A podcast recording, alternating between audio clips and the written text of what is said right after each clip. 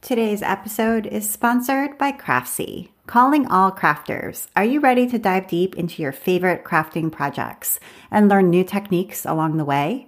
Then it's time to join Craftsy Premium Membership. For only $1.49, you'll receive a full year of access to expert led tutorials, patterns, and projects in every category you can imagine. With a massive library of resources at your fingertips, you'll be able to create your best work yet and bring your crafting dreams to life. Don't wait. Sign up at craftsyoffers.com and discover the endless possibilities of Craftsy Premium membership. Thank you so much, Craftsy. And now here's the show.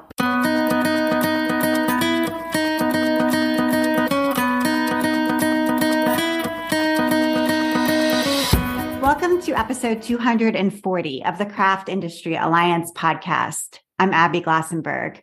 Craft Industry Alliance is a community for craft professionals where you can strengthen your creative business, stay up to date on industry news, and build connections within our supportive trade association. Check it out at craftindustryalliance.org. Today on the show, we are talking about owning a yarn shop with my guest, Cadence Kidwell. Before Cadence opened her yarn shop, Fuzzy Goat, she was at Florida State University where she taught creative writing, multicultural literature, and designed a certificate program for students to develop cultural competencies. University life instilled a strong core of service to people seeking to improve their lives. And one of her favorite pieces in her yarn shop is a service sign that is over the counter, announcing that the team is there to serve. In her mid 50s, Cadence decided that she could either study on in her last decade of university life or she could join the maker's life, make a business from a rough worn building and fill it with beautiful yarns made by strong women. Something she learned at FSU was the value of conversation among those that see the world differently. Something that used to happen at, say, a bowling league and is disappearing in our lives. So Cadence believes that knitting can create that space where conversation across generations and life experiences is valued and sought after. Cadence Kidwell, welcome. Oh, I'm so excited to be here. Thank you, Abby. Yeah, thank you for being here and for being willing to share your story. I think it's one that a lot of people dream of doing. So I'm excited to hear more about it. But I actually wanted to start with your first name because I've met Candaces but I've never met a cadence. And I love that name. And I wondered if there was a story behind it. Well, there is a little bit of one. My dad was in the military. So that's where, you know, that that came from. And my middle name is Christina. And my parents used that most of my life growing up. But then in my um as in my 30s, I think I decided, you know, I'm going to use my full name. I'm going to use my first name. And there's a lot of correcting going on and all that. Yeah, I'm but, sure, but yeah. it's a really unique name, and but it's, that's, it's, that's fine as long as somebody says it nicely. It's all it's all good. yeah, it, it, it's cool. So I I hear a little bit of a southern accent in your voice. Were oh. you born and raised in the South, where you live now? Oh, that's really funny. We were just talking about that. No, I was actually uh, born and raised in Miami my my parents have a much more interesting story than I do. My dad was in the military, but he worked for naval intelligence in Cuba, and so they lived in Cuba, and they had to leave in um, 1960, and so I was born in Miami and raised in Miami. But I've lived up here, up here in the South, uh, most of my adult life. You know, I went to college at the University of Florida, and then moved to North Florida, South Georgia after that. So okay. it's, it is seeped in yeah, it's funny how people um, don't really associate Florida with the South. It's like, but anyway, they're like, "Are you from the South?" No, yeah, no Southern no. accent. From, yeah, living in Miami, there was no Southern accent. Right? Yeah, no, yeah, so especially true. by Midwesterners, but raised by yeah. Midwesterners. But yeah, yeah, totally. North Florida, that yeah. yeah, that's funny. So, um, how did you learn to knit or knit and crochet? Was that part of your family's life when you were growing up, or did you learn elsewhere? My mom was a sewer. So she always liked sewing. She taught me to sew. I did a lot of that. And then when I was in graduate school and newly married and up in this area, I had um, extra time on my hands and I decided I was going to learn how to golf and knit. I don't know why those things occurred to me, but those were the two things. I found someone to teach me how to knit and I can't golf to save my life. So I've been knitting really ever since then. And this woman started off with the opposite of what we would ever do, although it worked. She had me knit a cable cardigan, so in pieces, because she said if I could do that, I'd know everything. I mean, she was right, and it was a one-on-one lesson over many months. Um, but it's funny because we wouldn't teach it that way. Right. So did did it end up being a wearable sweater? It was tight in some other some places, but it was the, thing that made it not wearable is it, I used super itchy yarn. Uh-huh. So um, I, I, unfortunately didn't keep it around. I wish I did, uh, but okay. it had beautiful little cables in it, and I learned. I, I mean, right? You learn everything: piecing, seaming, patterns, buttonholes. Right. It's almost like jumping right into to sewing a formal dress or. I don't know, like a pair of tailored pants or something. Suit, yeah. yeah. Yeah. That's that's an interesting approach. Okay. Yeah. Um, and what what were you studying um, both undergrad and in graduate school? What were you studying at that time? Um, you know, and, and were... I go to school a lot because I really like school, but this okay. I can tell you business is the best school of all. Um, at that time it was psychology.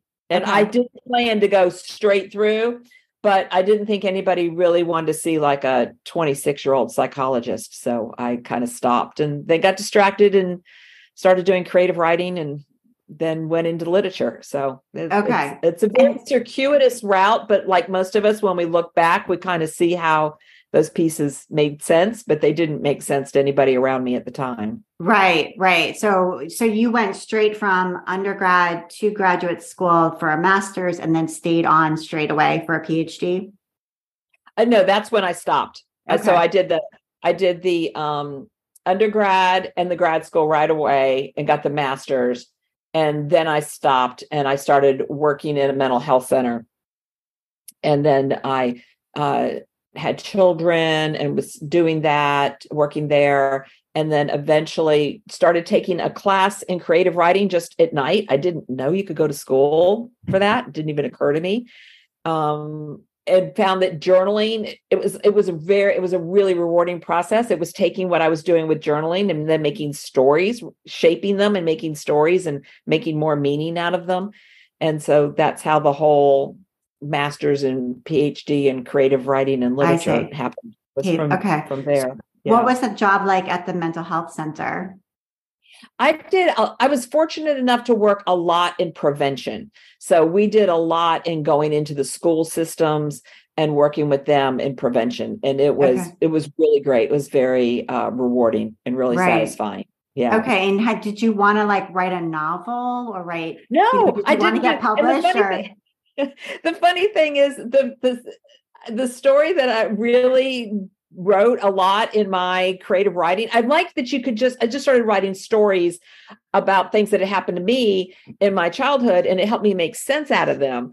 So I didn't really have like this giant novel idea um literally. But then when you're going to school in it, you for your PhD, you do have to write a novel. And the one I really, at that point, wanted to write was the story of my parents living in Cuba. That just found that fascinating. But that was the one story that I had. So mm-hmm. after after I wrote that and did the schoolwork for it, and then the teaching, I loved the teaching. I love the teaching of the multicultural literature and all of that. I, right. I it sounds like the, the, P, the PhD really landed you in a spot where you were able to teach at a university level. And that was really something that you found to be really satisfying.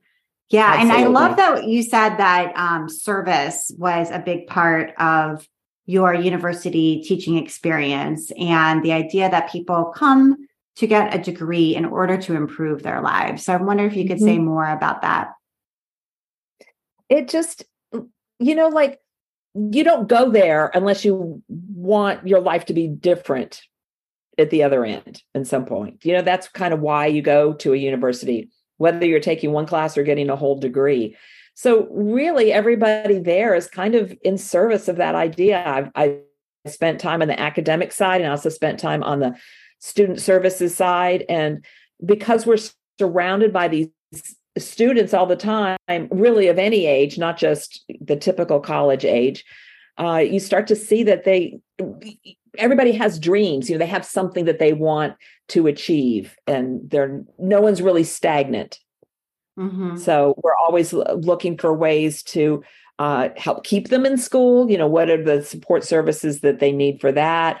Um, when I was uh, teaching an academic class, how did I need to design the class so that they got out of it what I wanted them to get out of it, so that it wasn't it wasn't anything like grading on a curve or anything like that. Because I I felt strongly about setting the standard, but then what architecture do I need to put in that so that they'll come out understanding these concepts? Mm-hmm. I wanted right. them to understand what we were doing. Right. And so was the idea of having a creative business at the back of your mind that whole time? Or was there like an instigator where you were like, gosh, you know, I, I visited this yarn shop and this is what I've always wanted to do, or something similar to that? I've always been, you know, go get your get your paycheck, work for, uh, you know, whether it's a nonprofit or a university, uh, have your benefits, do all of that. But uh, the last thing that I did at the university was designing the certificate program. So it was actually really entrepreneurial in that way. I had to work with a, across a lot of different departments to do it. I had to work on different certifications to make sure that it was going to work out. And um, that's when it started to light this idea of like, hmm, I wonder what that would be like. This, that's when it kind of occurred to me. Then, you know, taking trips, going into yarn stores.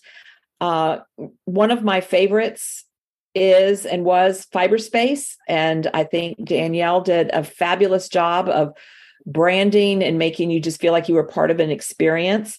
And so that kind of inspired me. So I started talking to my friends in the business school and like, you know, do I do I need to go to school? And she was like, well, you probably what you really just need is uh, the tutoring that they have over at the Small Business Development Center. No, you don't need to start from scratch and get a business degree. Um, so I started working with the Small Business Development Center, and they were the ones that said, uh, give me assignments and help me figure it out. Gave me a lot of really great assignments. And at one point, I'd done them all because I'm a good student. I like school. And they were like, okay, you know, you can go do this now. It's not an assignment anymore. so, so what, what, what, were some, I'm curious, what were some of the assignments that they gave you? Did you have to write um, a, like a business see. plan or a, yes, absolutely. Writing the business. Yep. Working on the business plan, which is funny because uh, aside from, trying to get some loans, which I'm happy to talk about. I don't think I've ever looked at it since or used it, but the discipline, I'm all about the process. I'm, you know, I'm actually a process knitter also. You know, yes, I want the product, but the process has to be engaging and fun. Um, there was that then figuring out what how much i was what the cash flow was going to be like what the down months would be what the expenses would be uh, what the markup would be, how many skeins of yarn did I think I could sell in a day. I decided to open in Thomasville instead of Tallahassee, where I was living. Thomasville's about uh, 25 miles north and over the state line because it had a cute little place to to shop and visit. And Tallahassee already had like four stores, and I'm not a very competitive person, and I cared about those stores, and I didn't want to open up on top of them. So I came up here to open, and um, so looking at the demographics of the area was also an assignment that they gave me too. And, yeah. I mean, those seem like steps that maybe some small business owners skip over because they're not I don't know, this fun part, which is like ordering all the yarn, right? And like setting up the decor and all of that part of it.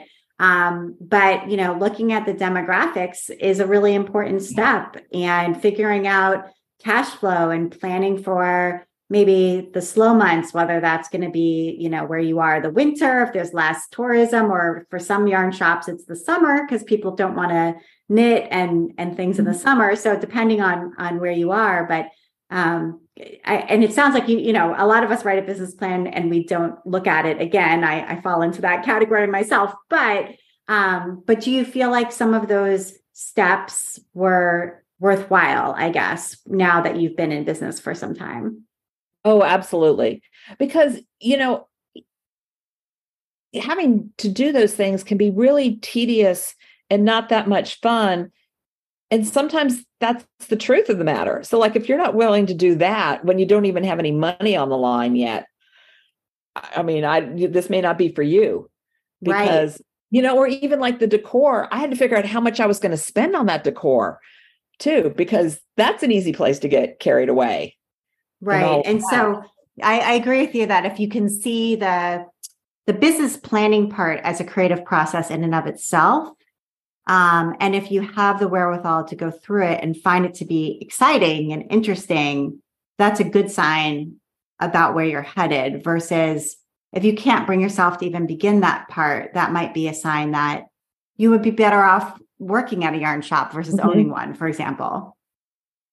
I felt like there was a there's a lot of obstacles and i always felt that that term lean in had just started to percolate at the time and i felt like that was it was like okay here's this boulder where's the path around you know what else can i do what can i do you know i'm not going to just stare at that one there's something else to be done mm-hmm. there's vendors yarn dyers to talk to there's what am i going to put the yarn in go look for cabinets there's mm-hmm. all there was always something to do but that budget did also drive things too those expenses that i had to come up with mm-hmm. okay and so um so when you like talk about the time when you actually took the leap and told the university look i'm leaving after the semester this is it um you know and it sounds like you also leaned into your retirement savings speaking of lean in and, and cashed out some of your 401k and um and really took kind of a, a big leap here yeah okay so um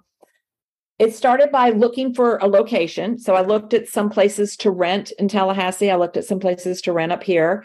And then um, at the time, so it's been, it's actually been nine years this week. Uh, the there was some properties to actually buy that were in really bad shape. So I, I did look at the ones to rent, and um, but there weren't that many. And and you want to be in a somewhat visible location that Thomasville's not that big and you want to be in the um, what I call the fancy street, but I actually ended up on the cross street going towards it. Um, which is better for me because the uh, the price of the building was better, and it, this block was really run down at the time. So I remember thinking, well, I've watched enough HGTV that I think anything can be fixed if you have the right contractor.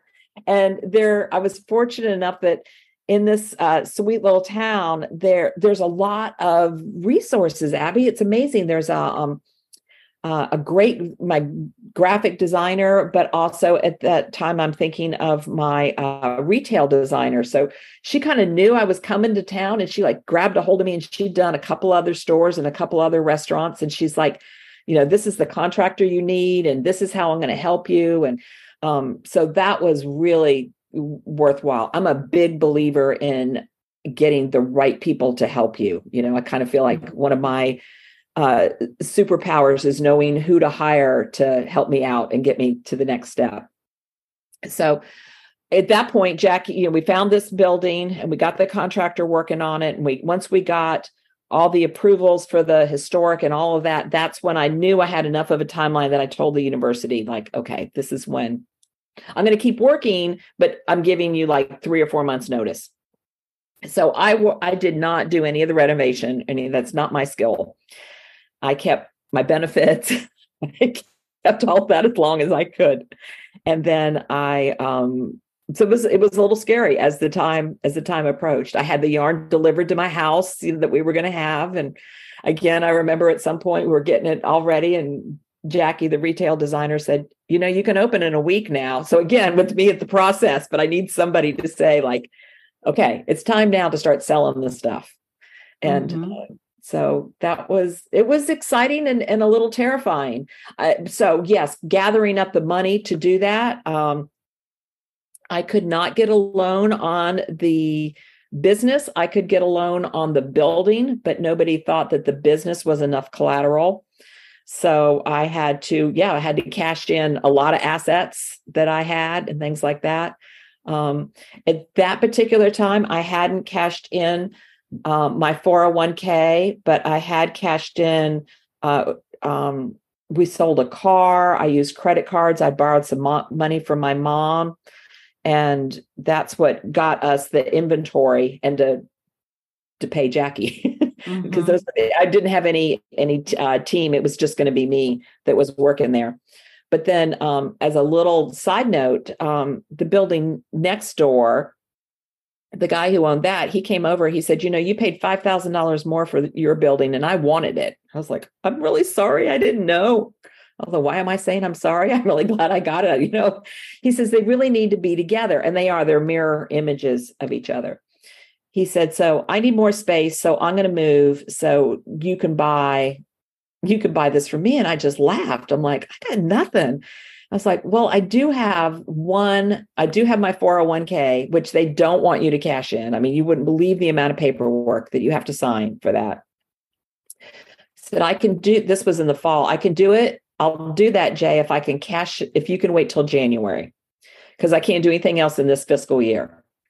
So um, that's what I did. So I cashed in my 401k, um, much to everybody's horror, even my husband.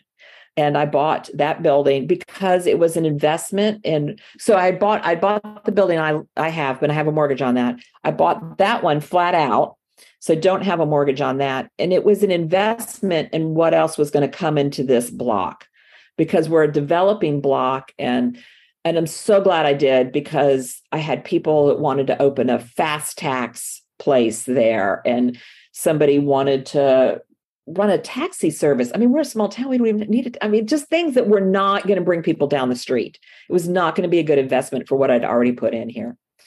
Um, and i have to say that has really paid off that that the rent that i make off of that helps pay the mortgage on this space and and more and it's more than my ira would have ever made what's in that space now oh yeah okay sorry i left that part out. Um, so what's in there now is a bagel shop and it is owned by the cutest couple so i get to be a part of their story and and support them and uh, the the people all that i mean in the original it was like oh you're next to that yarn shop and now it's like oh the yarn shop's next to empire bagel you know and it's fine. I love it that that it's known and john's originally from new york so he makes great bagels and they're just this cute couple that i really love to kind of be a, a part of their story too Today's episode is sponsored by Craftsy, and here is a message from Craftsy. At Craftsy, we know making. Whether you're new to the handmade life or looking to advance your skills, we have classes for all maker levels and interests. From knitting and sewing to quilting and embroidery, cooking, baking, paper crafts, and more. Craftsy's instructors guide and encourage you, empowering you to turn ideas into realities.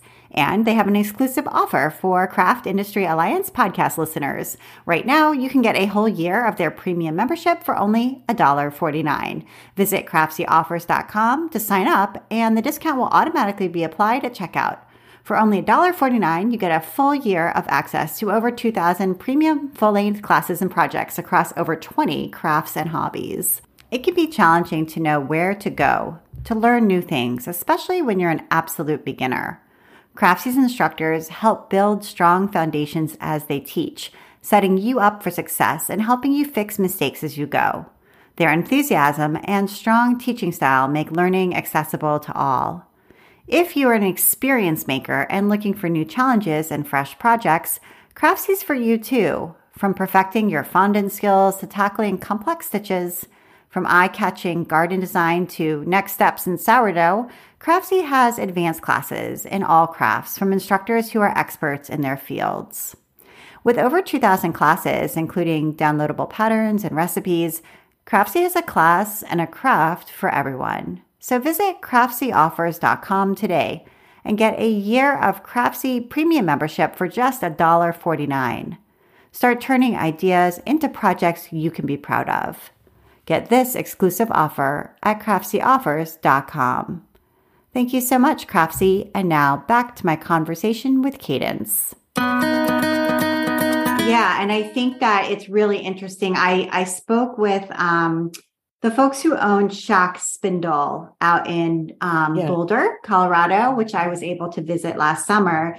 Um, and one of the parts of their story is very similar, which is to say they bought the building when they when they founded the company, they also bought the building. And buying that building was a really important part of their financial success. Um, and I think people could think about that as an idea where if you buy where you are and even maybe buy the place next door if you can.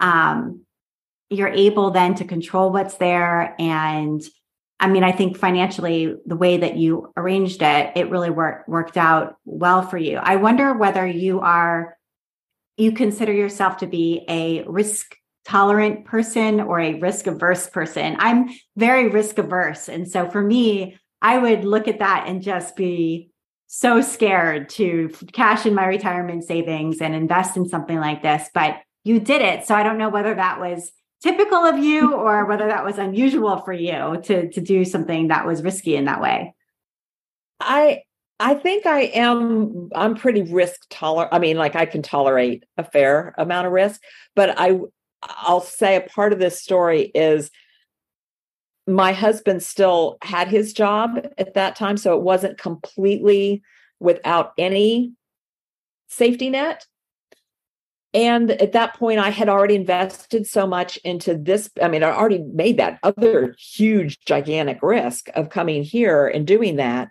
Um, had I known what I'm about to say, I don't know if I would have taken this risk, which was about five months after that, my husband got downsized out of his job.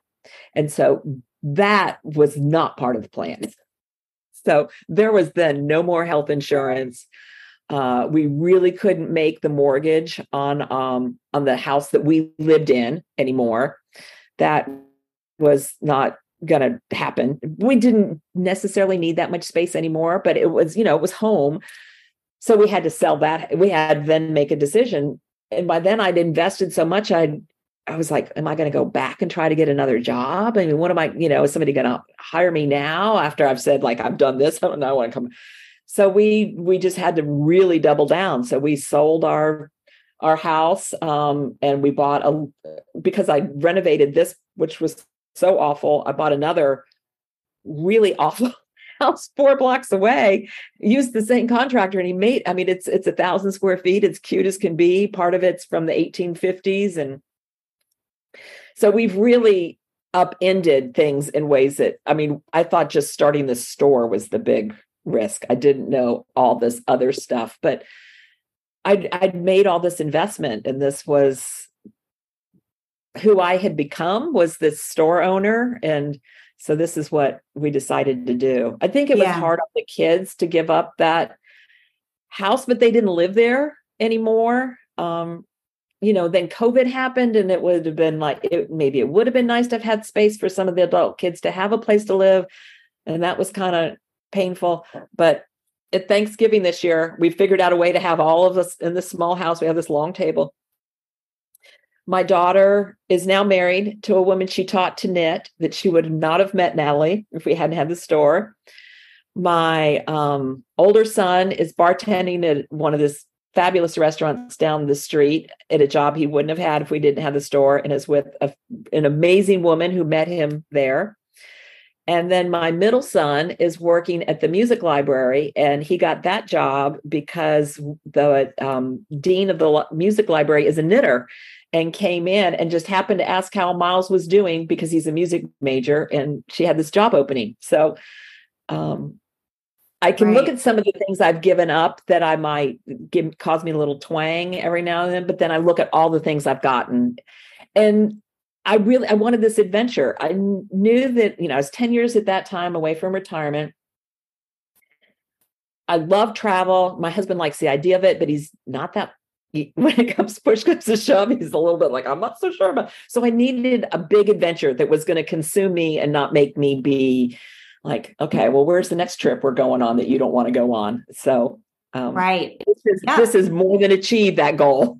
yeah, absolutely. I mean, it's a huge adventure, and I love to think about it that way. I think if you have the attitude that this business is an adventure, it helps you to be flexible um, and sort of keep your hands in the sandbox and be playful and interested instead of feeling burdened or annoyed, because you can certainly fall into that trap as well because there's a lot of things about business that are hard and annoying and burdensome yeah. at times and so i think if you can have that almost that travel um, adventure mindset it's it's very helpful um, you know when those hurdles are are coming your way so Um, okay, so so let's. I mean, it also I was going to say like the fact that you live four blocks away makes you now somebody who lives right in town, and I think is also especially for a smaller town yarn shop a very nice thing because you're, you know, a citizen, a taxpayer, um, you know, a business owner, a resident, and and you know, you, you feel everybody's pain the same way as uh, you know as the regular people who live right nearby who are your customers. So.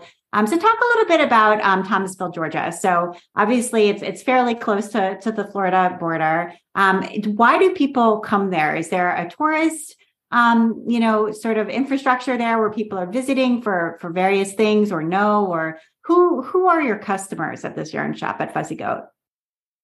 So Thomasville is just amazing. I learned a lot about it by immersing myself in it and starting to go to um, uh, city commission meetings and things like that because I wanted my street to be. De- learned that there was funds for it so i wanted my street to look as good as the fancy street so i became much more of a community advocate that i never in a million years thought i'd be going to city commission meetings and talking about it. But thomasville's really special because uh, before flagler built the railroad that went all the way down to miami and the keys the sub the most southern railroad stopped here so we have a long history of a, a, lot of influx of people going back and forth from the Northeast to here. So there's um, a lot of ideas and a lot of um, resources that came down because of that. Then there's a lot of large landowners around here that have kind of preserved their land. So it's a very uh, land conservation idea so that you can see a lot of nature here also. So the cities, uh, the town is kind of landlocked and can't get super big and expansive because of this large amounts of um, privately held but land conserved idea mm-hmm. all around us. And so that kind of informs us too. So a lot of people like to come here from the Northeast and do quail hunting. Um, so there's kind of a, a, hunting idea around here that we, as a shop, uh, are, don't embody, but, but, kind of play with. So we have like that knitted taxidermy and things mm-hmm. like that. So we kind of um, poke a poke a gentle fun at it. Uh, but everything you need then is still in Tallahassee if you wanted to go over there. So we also have a lot of old historic homes. My husband's now become a tour guide. He likes to go and do that. We have we do have fabulous restaurants. One of them is called uh, Sweetgrass Dairy, and they have cheese that's all over. You could probably go to Denver, Chicago. You can see their cheeses on the menu.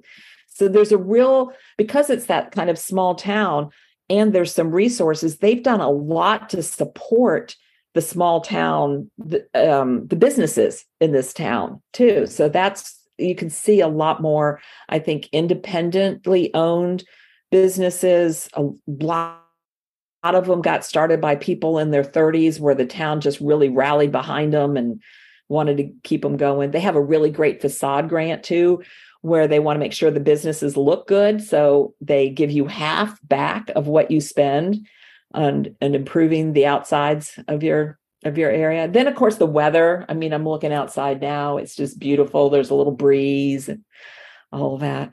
So yeah, so, those are those would be um, some reasons. Yeah, when you thought think about inventory, at least in those early days. I mean, you've been in business mm-hmm. now nine years, so you've got a lot of experience under your belt. But when you think about in those early days, like what you decided to buy and you know everyone loves to use this word curate. Um, to to sort of put on the shelves in the beginning how did you think about that and and what you wanted you know to to have for sale? And i wonder i'm sure early on there were probably some big mistakes. I mean we all make big mistakes. Um, but you know where you bought a whole bunch of x y and z because you thought it would do well and it totally did it and kind of you you know had to correct the ship in some way. So so yeah let's think about a little bit about stocking the store in the beginning. Well in the beginning i think like most yarn shop owners you think i'm going to get the yarns i like. So there was a lot of that and the yarns that i like to knit with. Well not everybody wanted to knit with the same yarns i wanted to knit with. Um they were um maybe a little too itchy for the South. And I, things like that. Uh, it's funny that you said that because I, the first big sale that I had, I called it Yarn I Bought Before I Met You. So it was all the yarns that I had made the mistakes with. And I didn't know, like, I would go with a vendor, and some of them I'm still with, and I'm happy to do that and love carrying their yarns. But I went with more uh, more wide across various other bases before I figured out which ones really did well for us. Okay, so what that, works? Um, so what does work for us? It, what does work for us now versus pre-COVID really meaning pre-website are two different things. Okay. All right. so, because now we're now we are uh, we really are sending yarn all over the country. But when when I was completely dependent on people coming in, uh, linen worked really well. Yarns and what also still works really well for us is yarns with some silk content is is really nice. I personally love that. I love the drape in that. There's several um, yarns that we carry. Uh, Emma's in particular, and farmers, farmer daughters, fi- farmers, farmer daughters fibers. I always put the S in the wrong place. I'm sorry. Um, you can just take that part out. Uh, th- so yarn with some silk in it really help a lot, and and still do.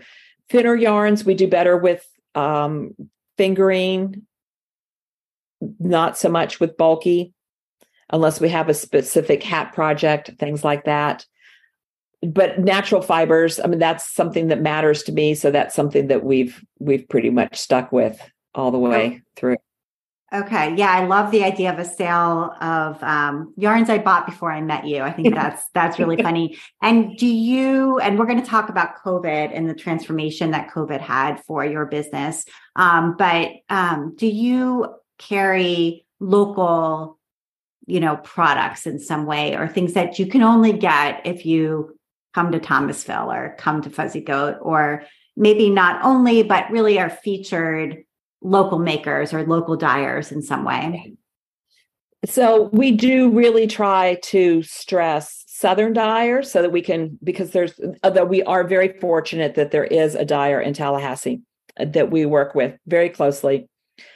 She would come and shop with me a little bit. I didn't ask her very much because she did dye for one of the stores in Tallahassee and I was very aware of not wanting to carry the same things and and do all that because I do rely on a lot of those customers also that that is probably half my um, in-person customer base.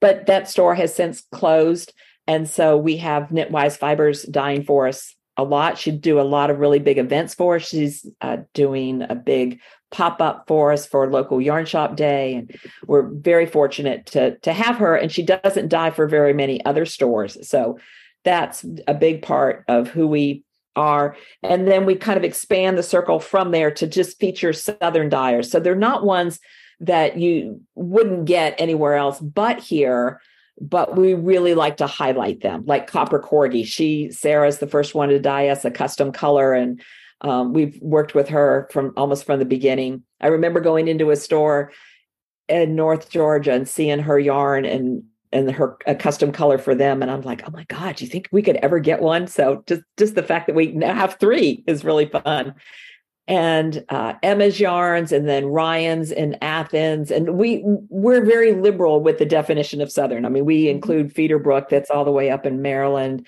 and Neighborhood Fiber Co. also mm-hmm. in Baltimore. Mm-hmm. Technically, Maryland is considered the South. So we do really like to feature Southern dyers and then have custom colors when we can. And then the same thing with bag makers. We have some bags that come from Athens um, and also um, down in central Florida. And Treasure, who makes our central Florida bags, she'll use our logo. So again, they're not ones that you could only get here, but we try to have a, a version of it that you could mm-hmm. only get here. We've experimented with some other local made things, but because there's other places in town to get them and they can do that better, we're happy to send them there. Mm-hmm. Yeah. Absolutely. I mean, do you ever do events where you're working with other either retailers or restaurants or whatever in town where you're kind of collaborating in any way? Is that ever part of what you do, you know, where you're featuring their cookies at your show or whatever it might be, you know? Yeah, and I love doing that. So we do have a birthday celebration for every month. Um, if it you're a customer and it's your birthday, and so we get cookies from Empire Bagel next door. John will make the cookies. In our subscription boxes, we try to put local things in it. So I've had honey, uh, Tupelo honey, and then we have a fabulous chocolate shop here, and they make a lot of different chocolate things for our Valentine box and also our Christmas box and uh, then other times we've done uh, book audio book collaborations with the local bookstore. And a- annie and i meet together every other month and we're always coming up with what else we can do together. And we had a great bed and breakfast here where we had our retreats but that is now in private hands so we're kind of trying to revamp how we might do that but when we have that we often the swag bags include coupons to those other favorite restaurants and right. stuff like that. Yeah, I, I love the. I remember Danielle of fibre space telling me one of her favorite things was not just owning the store, but working with her downtown alliance, and that information just sealed the deal with me wanting to be here um, because there is that small downtown alliance that you, you can be a part of. Right. And I think that's a really important part of having a brick and mortar shop is working together with the other shop owners who are in your downtown. Um, and and it I, I just think um, I've seen that be really successful and really helpful. So um, so that's great. So um, obviously, it sounds like before COVID, probably you had some kind of web presence. I'm imagining, but maybe not like super robust e-commerce. Maybe wasn't so much part of the equation. I don't know. You can tell me, but um, but what did the kind of like online presence of Fuzzy Goat look like in March of 2020? We had maybe 20 things on there. We had our uh, Katrinkles, amazingly branded items on there. We had those one of a kind. We had our classes on there, but we didn't a T-shirt. We didn't have there very many things. Okay, and was it is it Shopify or is it a different platform?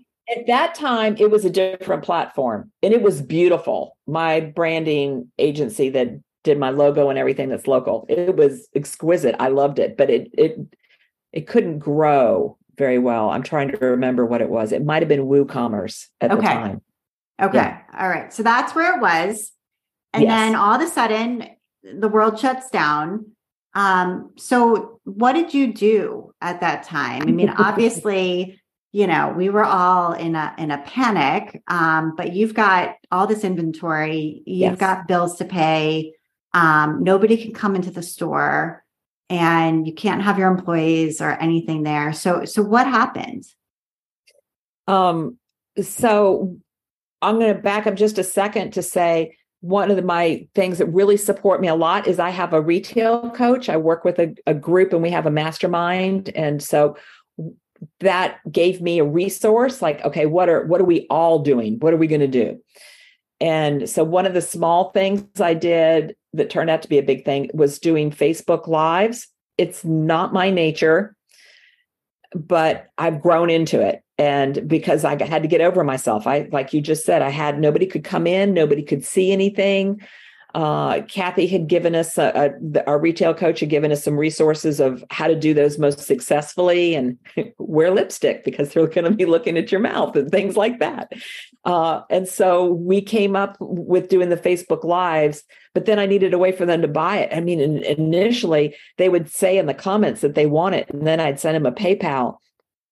It was painful and very laborious, but yet I was really grateful because we were we had something that we could do.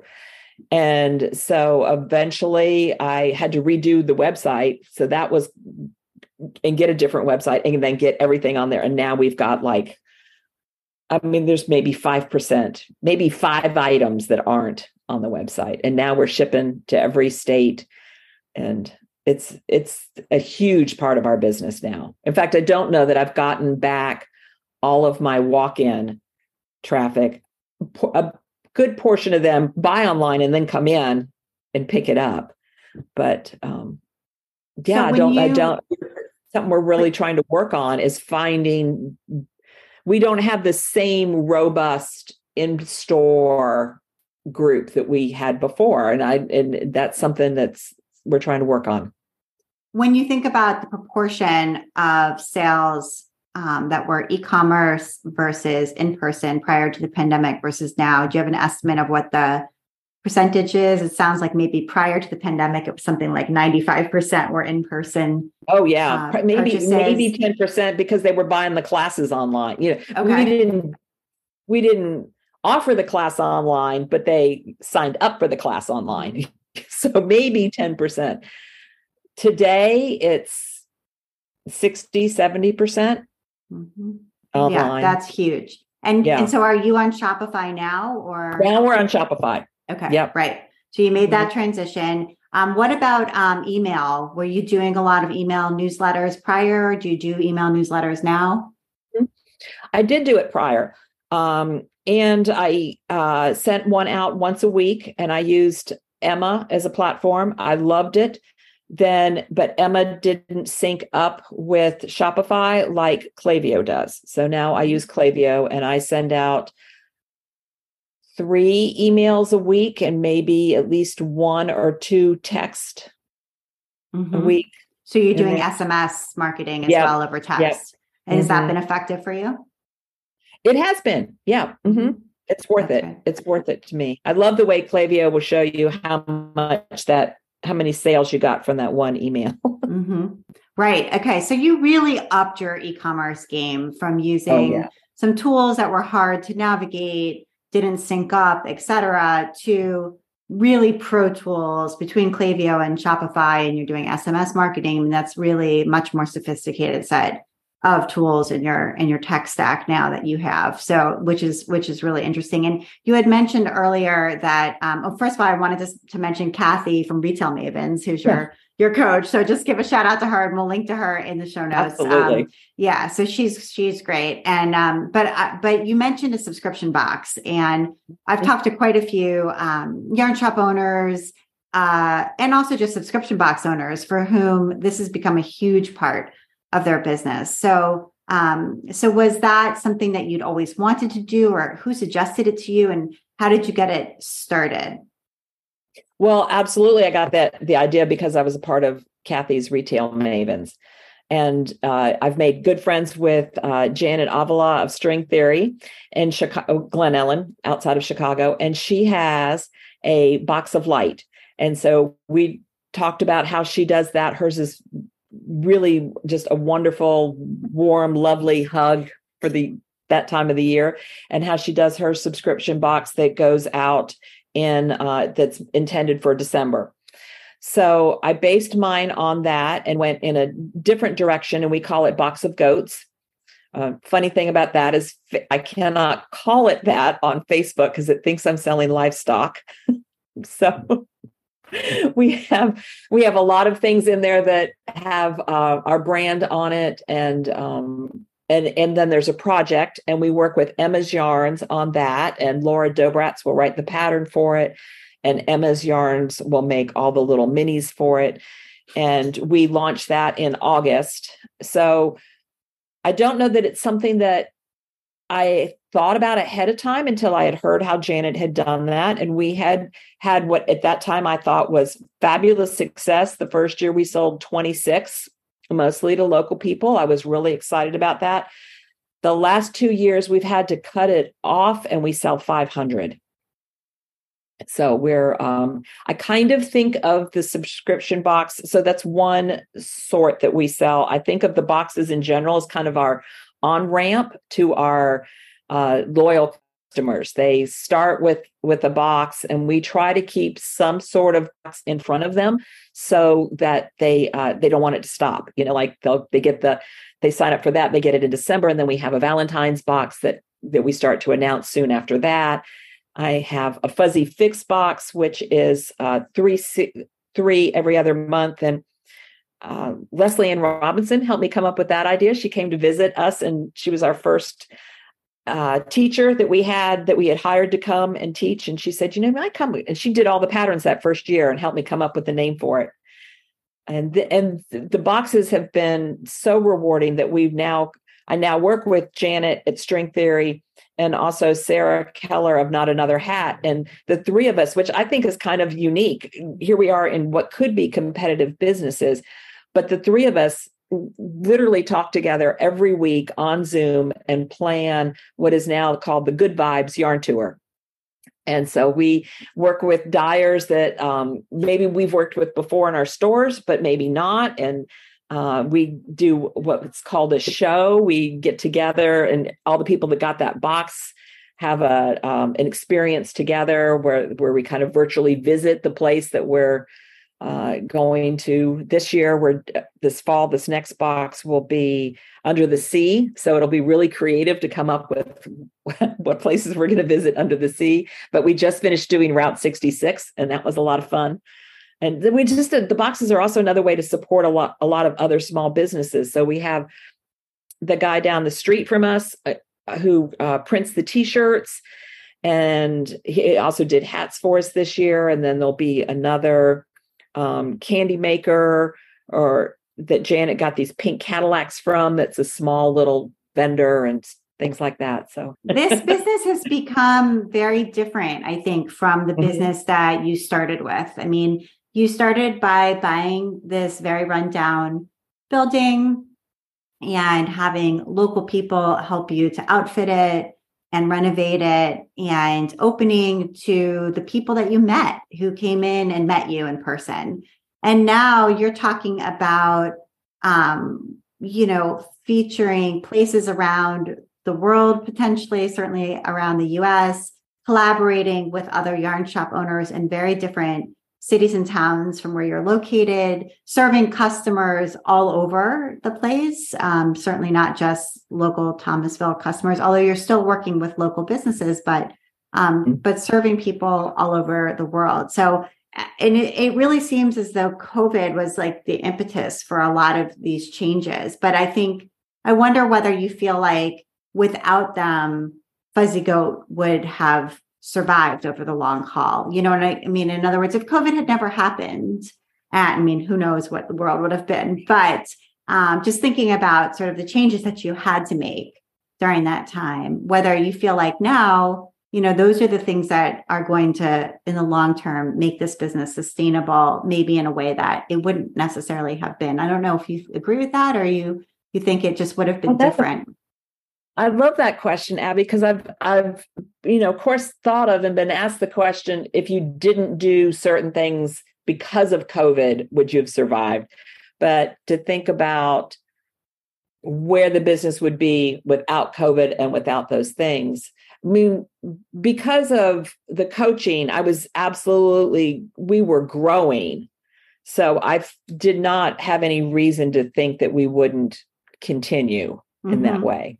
Right. Would it be as big as it is now? No, because I would have not thought about putting this much online, or would Janet and Sarah and I be that driven to think about um, reaching each other's customers and sharing together like mm-hmm. that Th- those things i so I, I, think it would have been sustainable but i don't think we'd be able to do some of the things that we're able to do now Mm-hmm.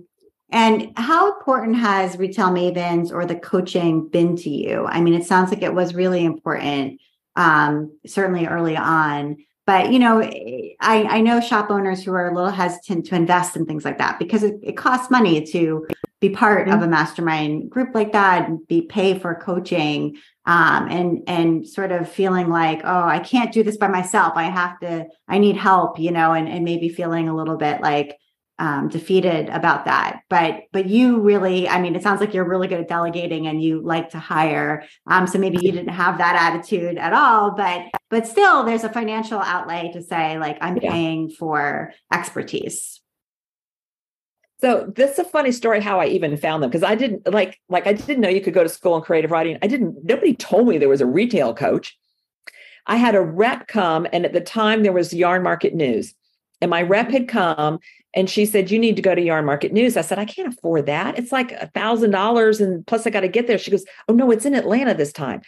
She says, you take that thousand dollars you're going to spend with me and buy yarn and you go to yarn market news because that's going to be better for you in the long run and i can sell you more yarn later on so that's where i met that's actually where i, I mean I, like it's like the, they turn the lights on it's like that's when i met other yarn shops that i'm still friends with and and that's where i saw uh, retail mavens and where kathy had given this this talk and they have different points of which you can enter in terms of price but my view on it is um, it's her job to make sure I can afford her. like, I've already done the big risk, I've already taken this big leap. And by having somebody really help me figure out my open to buy and you know what are we going to do for this month because it's going to be low and you're still going to have these expenses and all of that having that that security is just invaluable to me that I've done the hard thing already. And so hiring her, and you know, they'll they'll tell me that, you know, they're this might need to be a little bit more, you know, in the next contract. I'm like, whatever, I am fine because I can't imagine doing it without them. Right. Yeah. And I, I think and it, so I find the price, I find what I get back um, you know, it, it's more than reasonable. I think we recently had our mastermind, and I remember saying, uh, where we were in person together, and I remember saying to somebody, the amount that I spend on that, I would uh, easily not make that and more mm-hmm. if I mm-hmm. didn't have it. Does does that make sense? Yeah, absolutely. I, yeah. I, love that attitude of like it's her job to to make you be able to afford her. So yeah. you know, I, I, just think there's whether it you know whether it's it's that particular type of coaching or another type for for whatever business you might be in. Yeah. I think there's so much value in um and first of all in talking with your peers and just learning from each other and being generous yeah. with what you already know and what you've learned um, that's huge I also think there's so much value too in, in going to something like the Yarn Market News conference that you went to um, in person and being able to to learn in person. Um, huge, hugely valuable. So, um, so that's great. You know, I, I think a great model for other people to hear about. I did before we get to your recommendations. I wanted to make sure I asked you about these videos that you filmed with Matthew McConaughey because you filmed, uh, I think, three. Uh, there's three videos. Um, one of them is about COVID, actually, and one of them is just about Fuzzy Goat. But um, I'm sitting here watching them, being like, "How does she know Matthew McConaughey?" So there must be a story behind that. There is. Okay. So one of the things that we do at our mastermind is we share like tools that we use. And so somebody along the way told me about using Homebase. Homebase is a scheduling software, and now it's also my payroll software.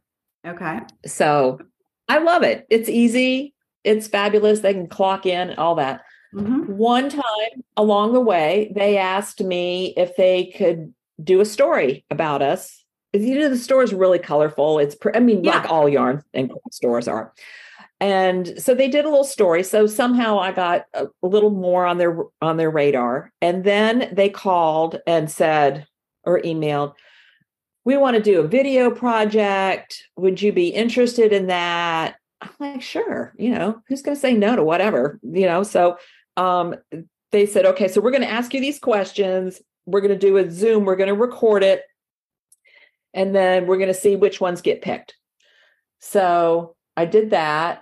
And then at the end of that, they say, okay, so this is now going to go to, um, I forgot what they said. Somebody, they, you know, they said somebody famous, but it was like mm-hmm. it's going to go to somebody famous. We'll just say somebody famous, and they're going to choose. And so it wasn't until uh, maybe three conversations in that they said, so we have this investor and he wants to make sure that small businesses really get some extra help. And so we're going to send your video to Matthew McConaughey. I mean, I could not stop laughing. It's just like, are you crazy? you just you're pulling my leg. So they sent him like 25 of these videos, and he um, he picked just, just three. One was the taco shop, mm-hmm. uh, which I still would really like to eat at. And one was a roofer, and then our store and so, that was how that happened. it's the Zoom meeting. Um, they also came, not Matthew, but the team came and then shot a lot of other additional great footage, did some more interviews with me and all of that. But the the um the real kicker was that day where they set it up with with Matthew and the first thing he did was mispronounce my name. And so the first thing i did was corrective. And my family's trying not to laugh and they're like over there in the other part of the store. And i was like well i couldn't have him keep doing it all the way through the video. And he, he, he was very easy to talk to. He was really friendly. If you see it it's not a plug to watch it but if you see it you'll see that he actually is genuinely interested in small business and seemed genuinely interested in our story yeah, no, I thought so too. I thought he was that great. Was, that and, was the, and you were great. The most yeah. amazing gift. yeah, you know, and one one thing I will say is um, you know, check your email and listen to your voicemail because uh, for real, you know, there's there's a lot of people out there and who who never kind of keep up with their email or they never listen to their voicemail, you know, and it's like there's a there's Possibly. Matthew McConaughey could be on the Matthew other Matthew McConaughey. Right, exactly. Buried in there. So you really do need to kind of um, keep up with it so that you can respond to opportunities like this. Because had you never said, sure, I'll do a yeah. little video trial thing, um, it wouldn't have happened. And, mm-hmm. you know, and, but it did because you followed through you because you're good at school right you probably met all the deadlines that they were asking. Uh, turned everything in on time but did your homework. And, and so you know it, it it it happened but it didn't have to happen. So so i think that's great. So um cadence i want to get to your recommendations and um you wanted to recommend a remarkable tablet and i've actually never heard of that. Yes. Oh my gosh. Okay. So i am a big bullet journal person Okay. I've always been a bullet journal. I've got a stack of them. I can go, I use the index. I can go, I can find my stuff and all of that. So the fact that I have turned my back on my bullet journal for my remarkable is huge. One of my customers came in using it one day and I was like, what is that? So um, it's like a tablet, but and and you really can write, you write on it and it saves it and you can do an index and I can have folders and I can find my notes for things. It can turn it into handwriting. My handwriting is not good enough, so I really don't even bother with that. Um, and so it, I just got a new case for it. So right, so it is, kind of right. It kind of looks like an iPad, but it's mm-hmm. not an iPad, and it's just you cannot get online with it, okay. so you can't get distracted. Right. and it's and it's basically a way for you to keep a planner or a journal. Mm-hmm and it syncs so that my stuff so if i do need to find it online if i don't have it or god forbid which hasn't happened i lose it. All my stuff is synced. Mm-hmm. and um yeah i just love it. I, you can make templates. Some I, i'm a huge planner so i already have templates for each month and each week. And so i have that template and then i can just fill in the extra stuff that makes this week different from last mm-hmm. week without mm-hmm. having to start over with, by making the same thing every week. Right. So that yeah. might be great for somebody who is still really devoted to their paper planner, but wants something that syncs digitally. Um, so it's yeah. sort of almost an in between. Yeah. That's super cool. Yeah. I've never heard of it before. I so I will go that. check it out. Yeah, good to know. Um, and then Canva, which you use for, I'm sure, graphic design, mm-hmm. but you you were saying have it loaded up with your brand colors and your font, the fonts that you use for your branding yeah and that just makes things look so much better than i really have the talent for but canva just makes you look like you just sent everything out to go have done ahead of time. So i've got just our color so if i need a blue i'll use our turquoise blue and it just makes things more cohesive when they're in your whether it's your email or in your uh, social media feed. Absolutely and you know that way you're not paying a graphic designer for everything certainly yeah. support paying graphic designers for big things and major things um, like a rebrand, et cetera, but not well, she lo- and they, she loaded up my Canva for me. Right. She's the one put those in there. Says here, I don't, I don't want to make your your uh, pop up post for you. Right. So every here. little, right. Every little graphic yeah. for Instagram or whatever. Yeah. You can be empowered to do that and have it look professional. So that's great. Um, and then the last thing you wanted to recommend is the Funky Firebird bag. Oh yeah. So this is part of just what I just love to do, which is to really support and elevate small makers. And so we carry a great bag, uh, the Magner bag. He's in Athens, Casey's in Athens.